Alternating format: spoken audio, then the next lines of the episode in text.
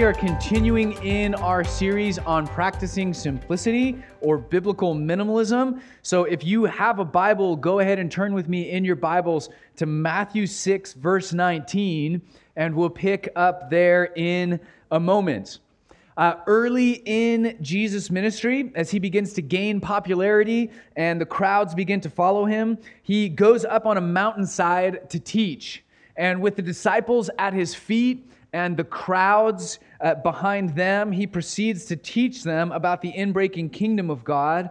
And uh, this teaching has come to be known as the Sermon on the Mount, uh, which in my mind is just a fancy way of saying the teaching on a, on a hill or teaching on a mountain.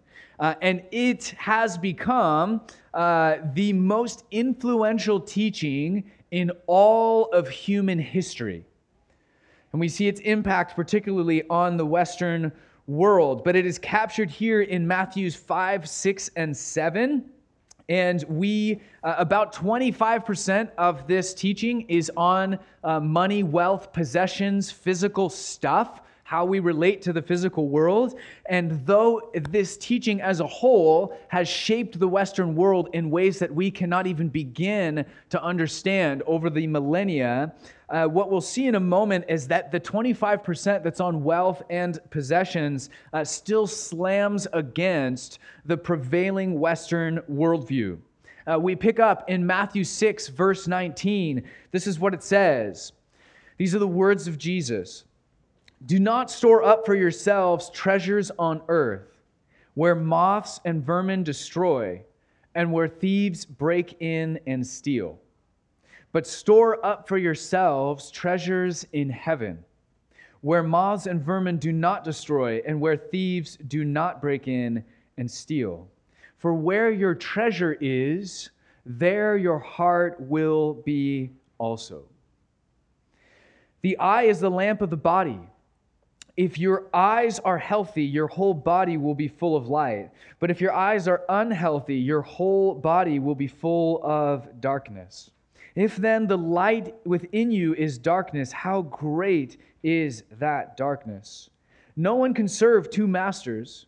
Either you will hate one and love the other, or you will be devoted to one and despise the other. You cannot serve both God and money. Let's pray. Jesus, we come before you now as your redeemed people, as your disciples, as the one whom, as the ones that you have chosen, that you've called by name, that you've freed uh, through your love and grace and sacrifice. And we come before you uh, as students would before a teacher. We come to sit at your feet uh, the way the first disciples did. We recognize that you are God, that you are the ultimate uh, authority on everything uh, that it is to be human. And we give you permission, Lord, this morning to tell us where the good life is found. Uh, it, without knowing it, we've given uh, that permission away. Uh, just as Adam and Eve did in the garden, they, they gave permission to Satan to define the good life instead of you. Uh, and we have a similar struggle that we are engaged in day out and uh, day in and day out. There's a war being waged uh, for our hearts, souls, minds, attention, adoration. Uh, come and speak to us now, Lord.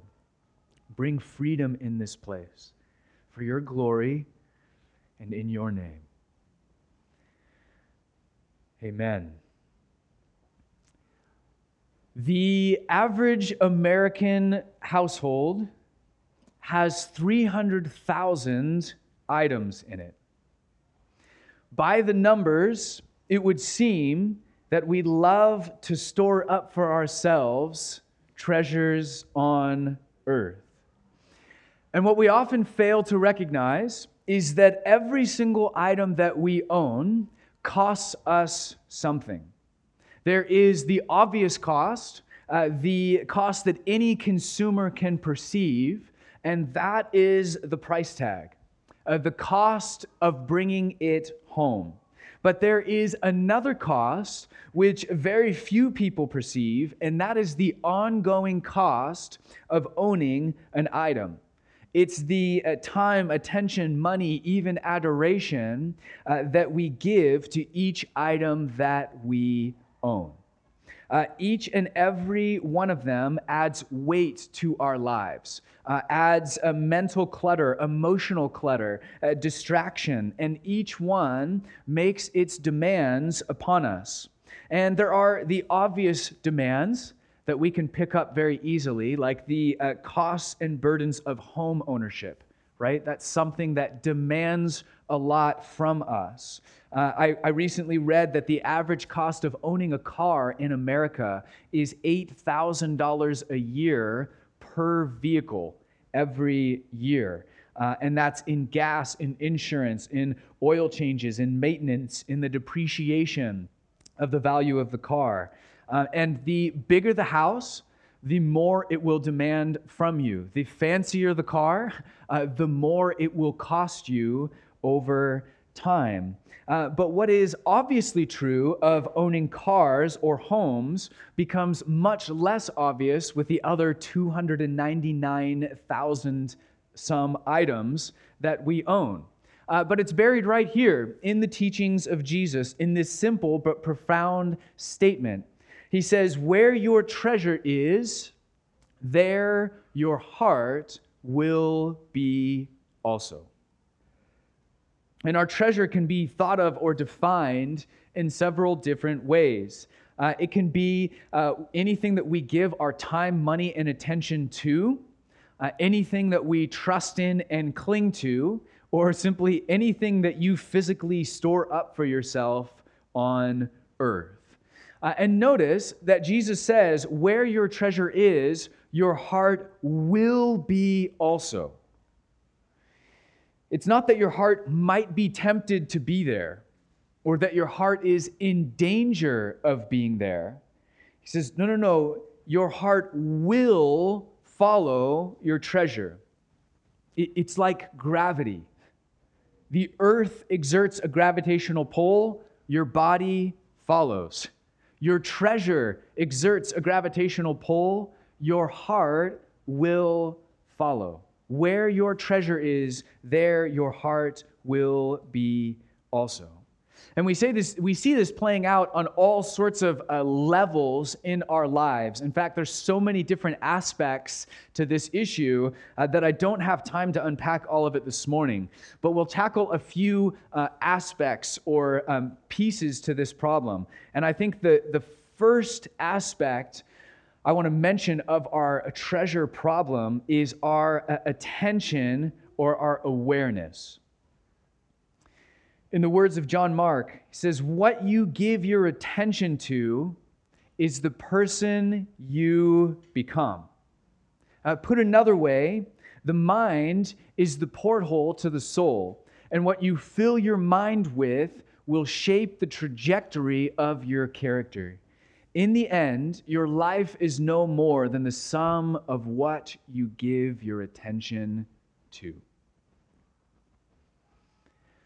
Now, cue the 300,000 items and counting. Every single item requires time, energy, money, and attention. Uh, we think about them. Uh, we dream of owning them. We research, we shop, we compare, and we purchase. And that all happens before we even bring it in the door. Once it's here, it requires us to interact with it, uh, to use it, to clean it, to organize it, to reorganize it, to clean it again, to reorganize it again, to fix it when it's broken, to insure it if it's expensive, and to dispose of it when it's done. When it comes to attention and awareness, uh, studies show that every time we enter a cluttered room, uh, our minds, our awareness, our attention is actually instantly pulled in a thousand different directions. We have to engage with, interact with each and every item in the room, if only for the briefest of seconds. And if we're just talking about uh, a pair of nail clippers and a comb, uh, then it's not a big deal. But the cumulative effect uh, of researching, shopping, buying, using, organizing, and maintaining 300,000 items can consume our lives if we let it. It can take all of our attention. Our hearts, our souls, our entire lives can be spent and consumed on our stuff. As if it were the purpose of our lives. Uh, you see, we are actually at risk of storing up for ourselves uh, treasures on earth. Uh, we are at risk of our hearts following the wrong treasure to the wrong place. We are at risk, in the words of Jesus, of gaining the whole world and losing our soul in the process. Uh, just think of how much of our mental, emotional bandwidth is spent on our stuff, and it drives the deep heart question do I own my stuff, or does my stuff own me? That's one aspect of our treasure problem our attention, our awareness. Second, if you're taking notes, is the problem of idolatry. It's a problem of adoration or trust or worship. Uh, if you have 300,000 crappy items in your home, uh, you will be distracted into oblivion. Uh, your, your life can still be hijacked by those things that you've stored up for yourself. But if you have thousands upon thousands of nice items, then the problem can actually become even more acute. Because remember that your treasure is anything that you uh, trust in and cling to, anything that you give your adoration to, uh, in, in a sense, what you worship. If all of your treasure uh, is in heaven and you trust, cling to, worship Jesus, you're going to be in great shape. But we all know the problem. Uh, we all know uh, the ability uh, of physical stuff to compete for our adoration, to compete for our trust, uh, to, to become the thing that we cling to in place of God. We can come to depend more on what we own for our sense of security, for our sense of identity, uh, than we do on God. Um, and, and we can come to this place where we say, hey, my, my sense of identity, my sense of who I am, is no longer just formed by Christ and his kingdom. It's no longer just formed by who God says I am. It's actually now formed uh, through what I consume, through what I own that then comes to define my worth, my value, uh, my, my, my sense of joy in life, my sense of security. Who am I apart from my stuff? Many of us in the Western world struggle to answer that question. Our, our hearts can become captured and formed and shaped by the things that we own, or even the things we have yet to own. Uh, Dave Ramsey says it this way He says, Anytime you attach your happiness to a consumable good, you're idolizing it. If only I had that house, I'd be happy. If we lived in that neighborhood, I'd be happy. If I had those clothes, that phone, that stuff, then I would be happy. Uh, that means that you've made an idol out of that thing. And your heart will follow your treasure. We idolize our stuff. Next, if you're taking notes, the third issue with our treasure problem is that our treasure will fail us. Sooner or later, your idols will be exposed as idols, as things that you should not have trusted in. Uh, and it's amazing how mad we get at God when this happens. If you store up for yourselves treasures on earth, there will come a day, Jesus says, when moths and rust start claiming it. Uh, when thieves and, and recession and unemployment break in and steal. And, and we realize in that moment, I put stock in the wrong things. I worship the wrong things. I look to the wrong things for my sense of security. Uh, we stored up treasure in the wrong place. And what Jesus is trying to impress on his disciples uh, is that objectively speaking, this world is a silly place to store treasure. It, it just doesn't work. It, it just doesn't last. He says, It is actually in your best interest to store up treasure, eternal reward in the kingdom of heaven, where, where moths and vermin and rust cannot break in, where thieves cannot break in and steal. It, this is objectively, so in a sense, he's saying, hey, you, you should, you can, you should actually live your lives for treasure. You just have to think about what's the smartest treasure to live for.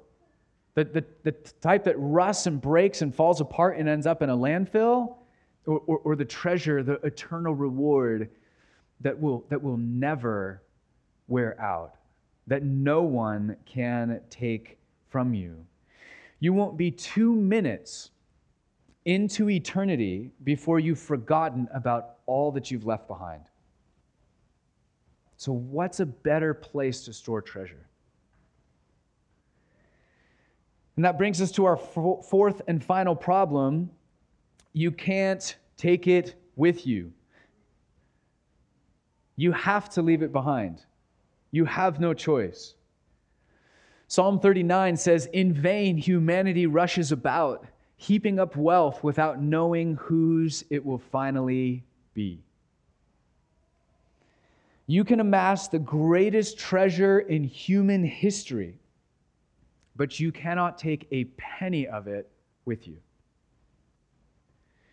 And I don't know about you, but when I stand before God and give an account of my life, I want more to point to than all of the stuff that I accumulated and cared for in my middle class American life.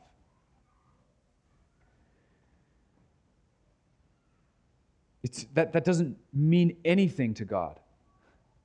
That, that's not worth anything in his kingdom. Look what I accumulated. Look what I amassed. Look how well I cared for all of my stuff. I think we will be shocked in that moment to realize just how little God cares. And in fact, we will lament the fact that we had our eyes set on the wrong things.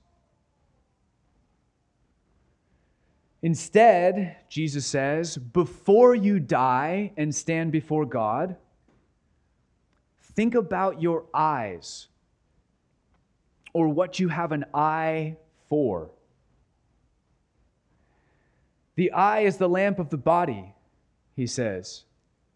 If your eyes are healthy, your whole body will be full of light. But if your eyes are unhealthy, your whole body will be full of darkness. If then the light within you is darkness, how great is that darkness? Now, uh, this whole idea of a healthy eye or a good eye, or whatever it says in your translation, was an idiom in the first century that we don't have today. In the first century, if you had a good eye or a healthy eye, it meant two things. Uh, first off, it meant that you were living your life with a high degree of intentionality, that you had really thought things through, that you knew what was important and what was trivial that you were not distracted by all uh, that glitters in this world, but you had your eyes set, you had a single eye for God and his kingdom. And because of that, then the second thing would be true, and that's that you were open handed with your possessions, that you were generous to the poor. So if I were to compliment someone and say, I, You have, I really admire you, you have a good eye, you have a healthy eye. Well, in the first century, that would mean you, you have an eye for the right things and then correspondingly, you have a loose grip on the things of this world. You are generous with those in need. Uh, and, and if you're um, if you have a bad eye, or some of your translations say an evil eye, then the reverse is true. You, you have, your eye is set on, on all that, that glitters in this world, that attracts your attention. And as a result, you've closed your fist around the physical possessions of this world. You are stingy with the poor. So if you have a, a, good eye and, and everything that's implicated with that, if you have a good eye and you're open handed and you're rightly related to physical possessions and material wealth, then your whole body will be full of light. In other words, the way you relate to the physical material world is going to affect all of your life. If you have, if you have a good eye, you will be filled with light. If you have a bad eye, if you've fallen for sort of the, the consumeristic lies of this world, your whole body will be filled with darkness. It will fill all of you. And if your version of the good life, of what is light, has actually been shaped by 4,000 advertisements a day and a, materialistic, uh, consumption based uh, accumulation of wealth American dream, you'll say, that, I, That's the story I buy. That is light.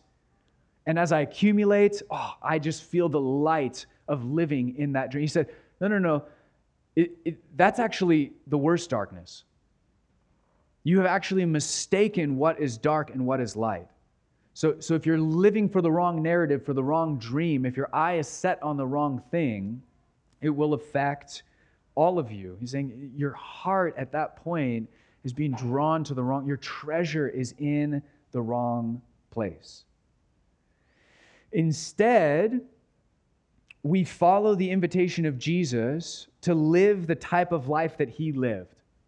Not one of darkness and confusion and bondage and dissatisfaction, not a life of consumerism, uh, which is a heavy burden to bear.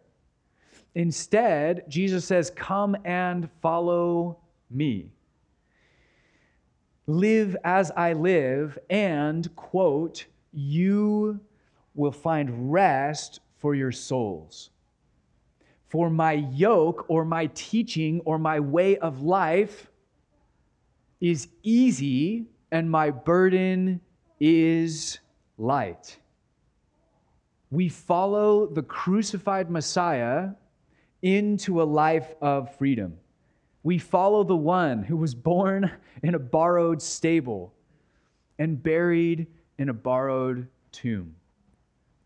The one who showed us how to enjoy the good things that God provides for us in this life without coveting and consuming and collecting as if it were the point of our lives. We follow the one who had more joy than any of us and who owned far less than we do in the process, the one who had a single eye, a healthy eye, who lived intentionally and single mindedly for God and his kingdom. He didn't gather and store, he didn't collect and covet, but he had everything that he needed from the moment he was born until the moment that he died. We follow the one who was homeless by choice. He could have had a house or several of them if he had wanted that. Apparently, he didn't want one.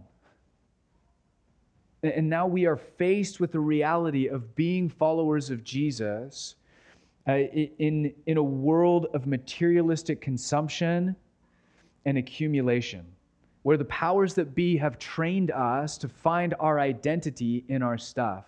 And we are faced with the stunning question what would Jesus do if he were me? If he had been born the year that I was born, if he was my gender, my age, had my means, if he was a college student at Gonzaga, if he was a middle class mom with three kids, if he was an empty nester living in North Spokane, how would he live what would he do? And for the purpose of the series, what would he own?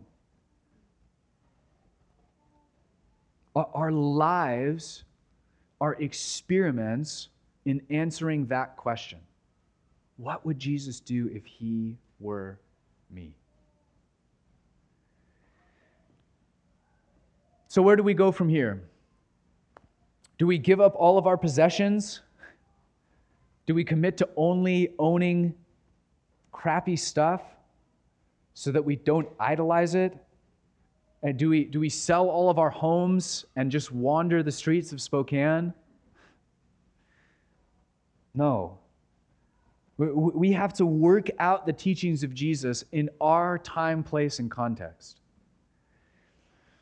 And it's going to look different for each and every one of us. But remember that Jesus is wanting us to experience more freedom, not less. He wants us to experience more joy, not less. He wants us to experience more of the kingdom of God, not less. The enemy comes to steal, kill, destroy, distract, confuse. Not so with me, Jesus says.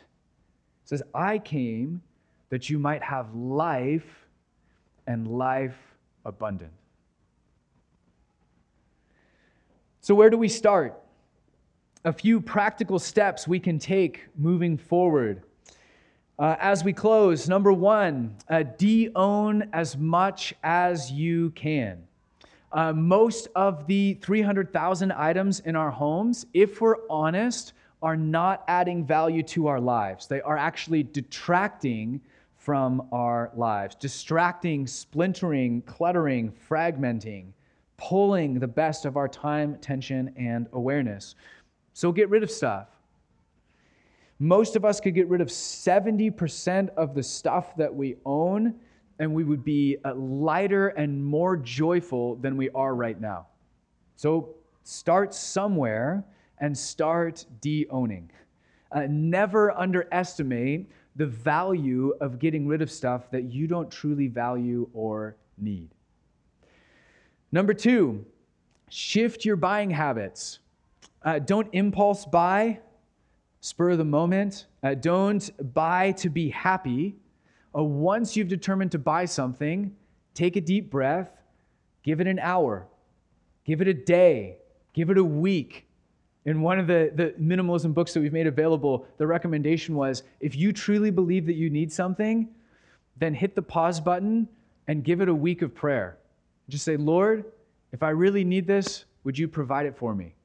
and, and like let those things sink in, wrestle through that, not in any sort of guilt way, but, but just slow down and see if a day later or a week later you even want that thing anymore. It's amazing how often we get we, a week goes by and we say, I don't even want that. I don't even know why I was ready to do uh, the, the one click buy on Amazon. Like, I, I, I don't need that thing if you can uh, shift your buying habits, if you can uh, break your uh, addiction to shopping, it is a difficult thing to do, but the payoff is worth it. Uh, ladies, the average woman in America spends eight years worth of time shopping over the course of their lifetime, which means if you can break or change your addiction to shopping, you can potentially get back almost a decade of pure time over your lifetime, which is pretty exciting. Uh, as part of shifting your buying habits, uh, another thing that's very helpful for many people is doing a temporary fast. For me, I wasn't addicted to clothes, I was addicted to Amazon. So I had to take 30 days and not buy anything on Amazon. And you will laugh at how difficult that was for me. Just to go 30 days and just I don't I have everything I need. I don't need to buy this. If you can go 30 days, it will change everything going forward. The 6 months since I did that have been completely different than the 6 months before. Um, so figure out what's going to work best for you, but to commit to shifting your buying habits. Uh, number three, uh, borrow instead of own. Uh, don't feel like you have to own stuff in order to enjoy it. I think that's a very American consumer idea that's been sort of drilled into our minds. I carry that, I'll confess that. Uh, but when we open the Bible and we look at the church in Acts, it said that they held everything in common. Um, and anything I have, I freely share with you. Anything you have, you freely share with me. And everyone's needs were met through that process. If you need to borrow a, a, pressure washer or a circular saw or a moped or five kayaks, you don't have to buy that stuff. I have access to those things. Just borrow them whenever you want, as much as you want. Uh, and as we do that and we learn to share of each other's lives, it actually relieves us of the need to own 300,000 plus things. I don't have to own it in order to enjoy it. Let's share what we have. And finally, uh, your challenge for this week is to give away one of your treasures. What I want you to do sometime through the course of this week is to take an item from your home, hold it in your hand, and say, Has this thing become a treasure to me? Is this thing competing with God? Sort of my mental, spiritual, soul level space? Have I, have I come to treasure it in an unhealthy way? And if the answer is yes, I'm, we're talking about one item here, I want you to give that item away. And there's no sense in protecting that item by claiming that it's not one of your treasures, because guess what? If it's not one of your treasures, you can give it away. Okay? So that's the challenge. De own what you can, shift the way that you shop and think about consumerism, borrow instead of own, and give away one of your treasures this week. Uh, as we close, a gentle reminder as the scriptures say, you brought nothing into this world, and you can take nothing from it. Remember that Jesus shows us the way to greater and greater life, to a more abundant life. Uh, and remember that you can store up for yourselves treasures on earth. Like God's given you the time, will, ability to do that. So if that's what you want to do, you can do it. You can store up for yourselves treasures on earth. You can attempt to serve two masters. You can allow your eyes to become unhealthy over time. But in the end, you are the one who will live to regret it. Don't mislive. Don't waste your life. Let's wake up now in the middle of our lives so that we can stand before Jesus in the end and hear, Well done, good and faithful servant. Let's pray.